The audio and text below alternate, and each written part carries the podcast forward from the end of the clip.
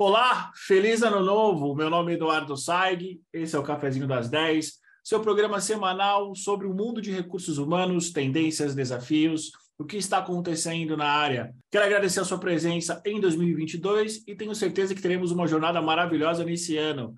Vamos começar com o pé direito, com a minha convidada predileta, não que as outras não tenham sido, mas ela é Renata Sotero, trabalha comigo, meu braço direito e esquerdo, conduz processos seletivos, tem uma visão incrível sobre recursos humanos e nesse episódio, o primeiro episódio de 2023, vamos falar sobre tendências. Vamos trazer para vocês tendências que a gente entende que deve acontecer nesse ano de 2023 e vamos trazer as nossas expectativas para o primeiro trimestre, janeiro, fevereiro, março. Antes de mais nada, não se esqueça, se inscreva no nosso canal, ative o sininho para você receber as notificações e se por um acaso você não tem tempo de ver a gente no YouTube, não tem problema nenhum, estamos no Instagram e também estamos nos principais tocadores de podcasts que temos à disposição, Spotify, Apple, Deezer e todos os outros.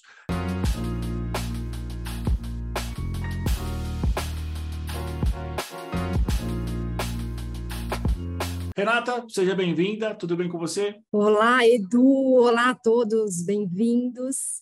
Como sempre, é muito bom estar aqui, feliz ano novo para vocês. Esperamos que 2023 seja um ano aí de muito sucesso e um ano que vai precisar de muito relacionamento, já fazendo um spoiler, né? É um ano que networking será fundamental, então é sempre importante estarmos aqui trocando informações, compartilhando o que a gente vê, estuda e conversa com o mercado. Exatamente. Eu acho que 2023 não vai ser um ano tenebroso, como algumas pessoas acham, mas acho que vai ser um ano de muitos desafios. Para a área de recursos humanos, a gente vem de 2 anos muito positivos, muitas posições, mercado superaquecido em quase todos os subsistemas, mas esse ano eu acho que a gente volta para um cenário muito parecido com 2018, 2019. Para a gente já começar a Renata esse nosso programa, como é que você fecha o ano de 2022? Em linhas gerais, como é que você conclui ele? Quais são as tendências que se realizaram? E o que você acha que pode vir a escorregar para esse ano também? 2022 foi um ano que começou aquecido já, então, em termos de RH, em termos de volume de posições, quantidade de posições, ele continuou todo o primeiro, até metade do ano, mais ou menos, né? E foi um ano que, claro, que teve, sofreu influência dos aspectos como guerra da Ucrânia, já mais ou menos no meio do ano, que foi quando as posições começaram a entrar em algumas empresas em hiring freezing, ou seja, congelando algumas posições para reavaliar melhor as suas estruturas e desafios, né? Porque guerra da Ucrânia e também já se falando em inflação, Estados Unidos e Europa. Então, tudo isso, em termos, né, globais, gerou instabilidade, e quando a gente olhava para o Brasil, tínhamos ainda a eleição pela frente e Copa do Mundo. Então, nós percebemos que o ano ele começou a desacelerar ali mais ou menos a partir de julho, agosto, onde algumas posições foram congeladas e algumas foram achatadas, é o que a gente fala, né? Já mudando, ao invés de eu contratar, por exemplo, um gerente ou um coordenador, eu vou mudar para um analista sênior com a possibilidade de desenvolvimento desse profissional. Então, algumas tendências nesse sentido. Segundo semestre, acho que ele voltou um pouco melhor do que essa primeira expectativa, né? Então, ele ainda continuou aquecido, com as empresas olhando mais profissionais até de uma área de operações, começando a entender como as estruturas iam se organizar para 2022, né? Desculpa, 2023. Né? E aí algumas tendências, vimos no final do ano demissões em massa, que não era algo tão esperado, né? Pegou muita gente de surpresa, e aí são áreas que a gente vê que vai ter uma mudança agora a partir de 2023, a gente tem um outro cenário, porque já tivemos eleição, já sabemos como o cenário global deve se comportar, pelo menos nesse primeiro trimestre. E aí agora é a hora, né, das empresas reestruturarem alguns processos e algumas políticas, né? Principalmente, isso já veio acontecendo de 2022, desde a pandemia, quando as principais mudanças começaram a acontecer, quando a gente fala de trabalho híbrido, né, e vários outros processos foram se consolidando, mas agora é o momento realmente das empresas enxugarem e entenderem como elas vão se preparar e estar estruturadas para os próximos anos. Grosso modo, acho que é um pouco disso, Edu. Você teve a mesma visão e a mesma impressão que eu. E eu acho que, na esteira do que você falou, quais são as consequências para esse ano de 2023? A gente tem como tendência uma automação dos principais processos de recursos humanos, e aí é algo que é super interessante, porque quando a gente fala de automação de processos de RH e de serviços de recursos humanos, estamos falando também de gestão da mudança, e aí eu acho que o papel da gestão da mudança, de gestão da cultura, e lembrando sempre que cultura é como a gente faz as coisas no dia a dia nas empresas, tende a mudar. O que eu vejo já como um sinal muito forte? Foi algo que você falou e que você relembrou, porque já se tornou algo do nosso dia a dia. A gente saiu radicalmente de um modelo quase 100% presencial em todas as empresas em 2020 para um modelo híbrido, muitas vezes remoto, em 2022. Eu já vejo algumas empresas, um movimento muito forte das empresas tirarem a opção de ser 100% remoto e estão revendo o modelo híbrido. Eu acho que essa mudança é uma mudança bastante significativa para o comportamento do candidato, para aquilo que o candidato espera. E aí, já ligando uma coisa na outra, eu percebo que 2023, e isso está sendo falado por todos os guias das grandes consultorias, para você que está vendo a gente, para você que está ouvindo, eu vou deixar o link para esses guias no card, que eu acho que vale super a pena você dar uma olhada para entender que é uma tendência global das empresas pensarem no employee experience, na experiência do colaborador, porque não só para uma questão de desenvolvimento do colaborador, mas também uma questão de retenção. E também eu vejo que existe uma corrente que está se formando na liderança das empresas em termos de recursos humanos no subsistema de remuneração, porque toda essa questão de employee experience começa a levantar fatos e dados que ligam que o motivo de permanência de um profissional na empresa não é só reconhecimento financeiro, mas é também todas as outras opções. Muitas vezes flexibilidade, trabalho remoto, ter algum tipo de benefício flexível. Então, acho que em 2023, Rê, essas são as principais tendências que eu vejo. E também vejo uma espécie de ressurgimento organizacional da área de relações sindicais e trabalhistas. E todas essas mudanças nos modelos de trabalho precisarão ser revisitados e eles precisam ser, entre aspas, auditados. A gente precisa entender quais são os limites de um trabalho remoto, quais são os limites de um trabalho híbrido, por exemplo. Então, acho que assim, em linhas gerais, 2023 a gente vai ter essas bandeiras. Para o nosso primeiro quarter, eu acho que é um primeiro quarter mais cauteloso por parte das empresas. Acho que você trouxe uma leitura em termos de operações que é extremamente importante e que é extremamente real. Nós trabalhamos várias posições de operações de recursos humanos final do ano passado. Por quê? Porque as empresas estavam, de fato, se preparando para esse primeiro Q1, que é um Q1 muito mais resguardado, entendendo como a nossa economia e como a nossa política vão se portar, né? E aí, como é que o negócio ele vai estar no começo desse ano? Rê, em Minas Gerais, como é que você vê? Você vê alguma coisa diferente disso? Como é que você imagina que seja esse nosso primeiro trimestre?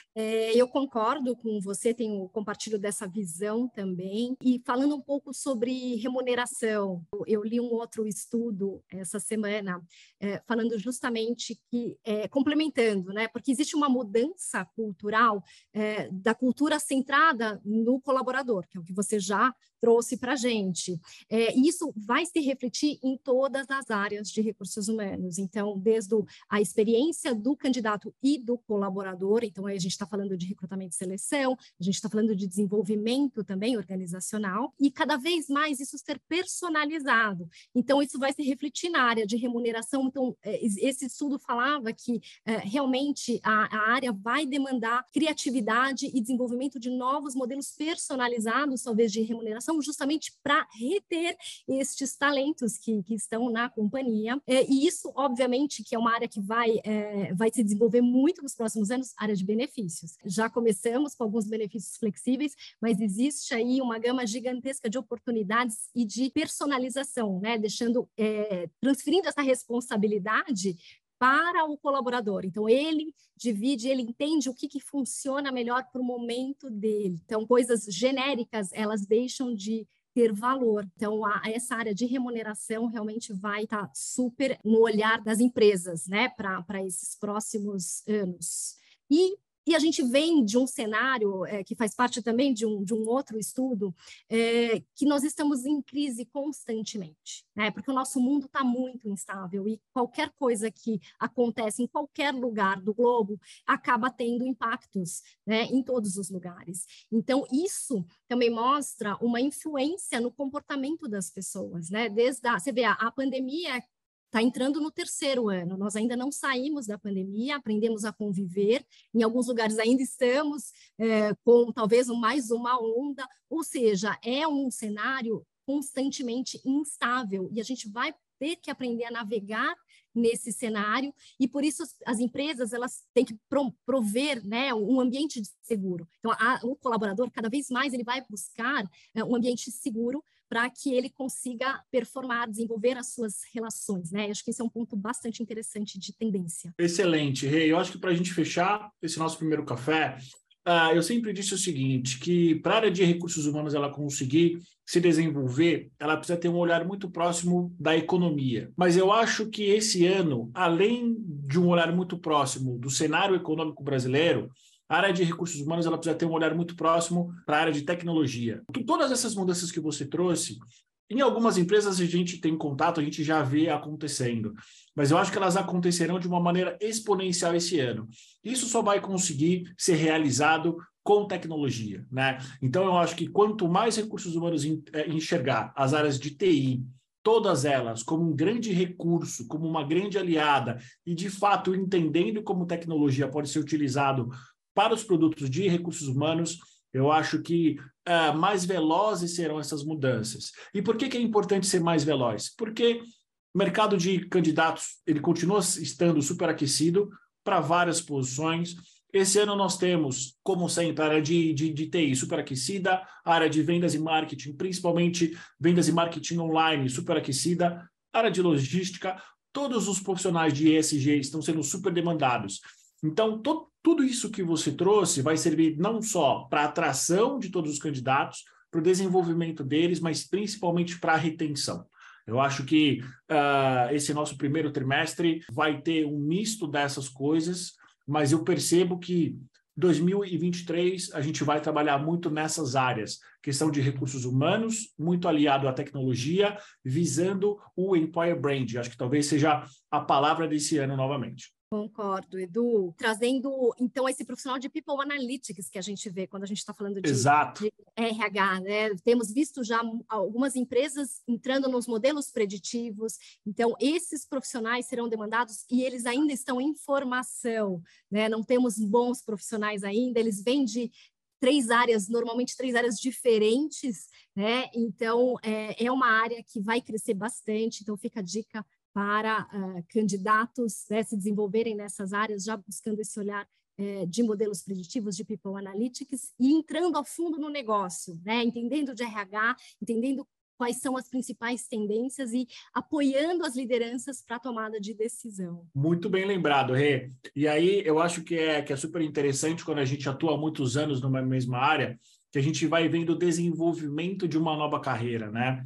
Quando a gente começou a fazer o Café das 10, lá em 2020, a área de People Analytics ela já estava em evidência e o grande desafio dos profissionais e das empresas era justamente formar a base, né? Começar a entender quais informações seriam utilizadas. Passados 2 anos, as empresas que investiram nessa área já estão tendo insumo para conseguir utilizar a área de People Analytics de uma maneira mais completa, talvez de uma maneira menos conceitual e de uma maneira mais prática. E aí as empresas que eventualmente demoraram muito tempo, que não acreditaram na área de People Analytics como uma ferramenta para o negócio, vão ter que correr atrás. A gente vai ver, na verdade, o resultado de um planejamento das empresas que tinham essa visão de tomar as melhores decisões com base em fatos e dados. Exatamente.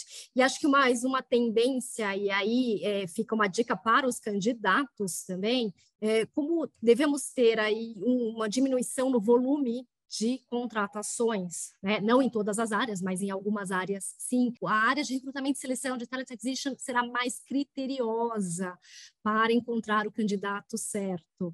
Então, é muito importante que os candidatos se preparem muito bem, entendam a sua trajetória, construam bem um storytelling para que eles se destaquem nas entrevistas. Excelente, Rê. Tem mais alguma coisa que você gostaria de compartilhar sobre 2023, sobre esse nosso primeiro trimestre?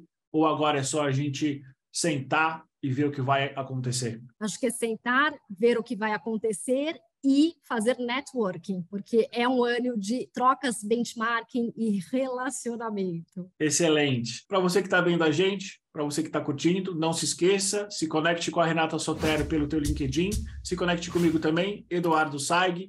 Muito obrigado pela tua audiência, curta, compartilhe, se inscreva no nosso canal e até a semana que vem.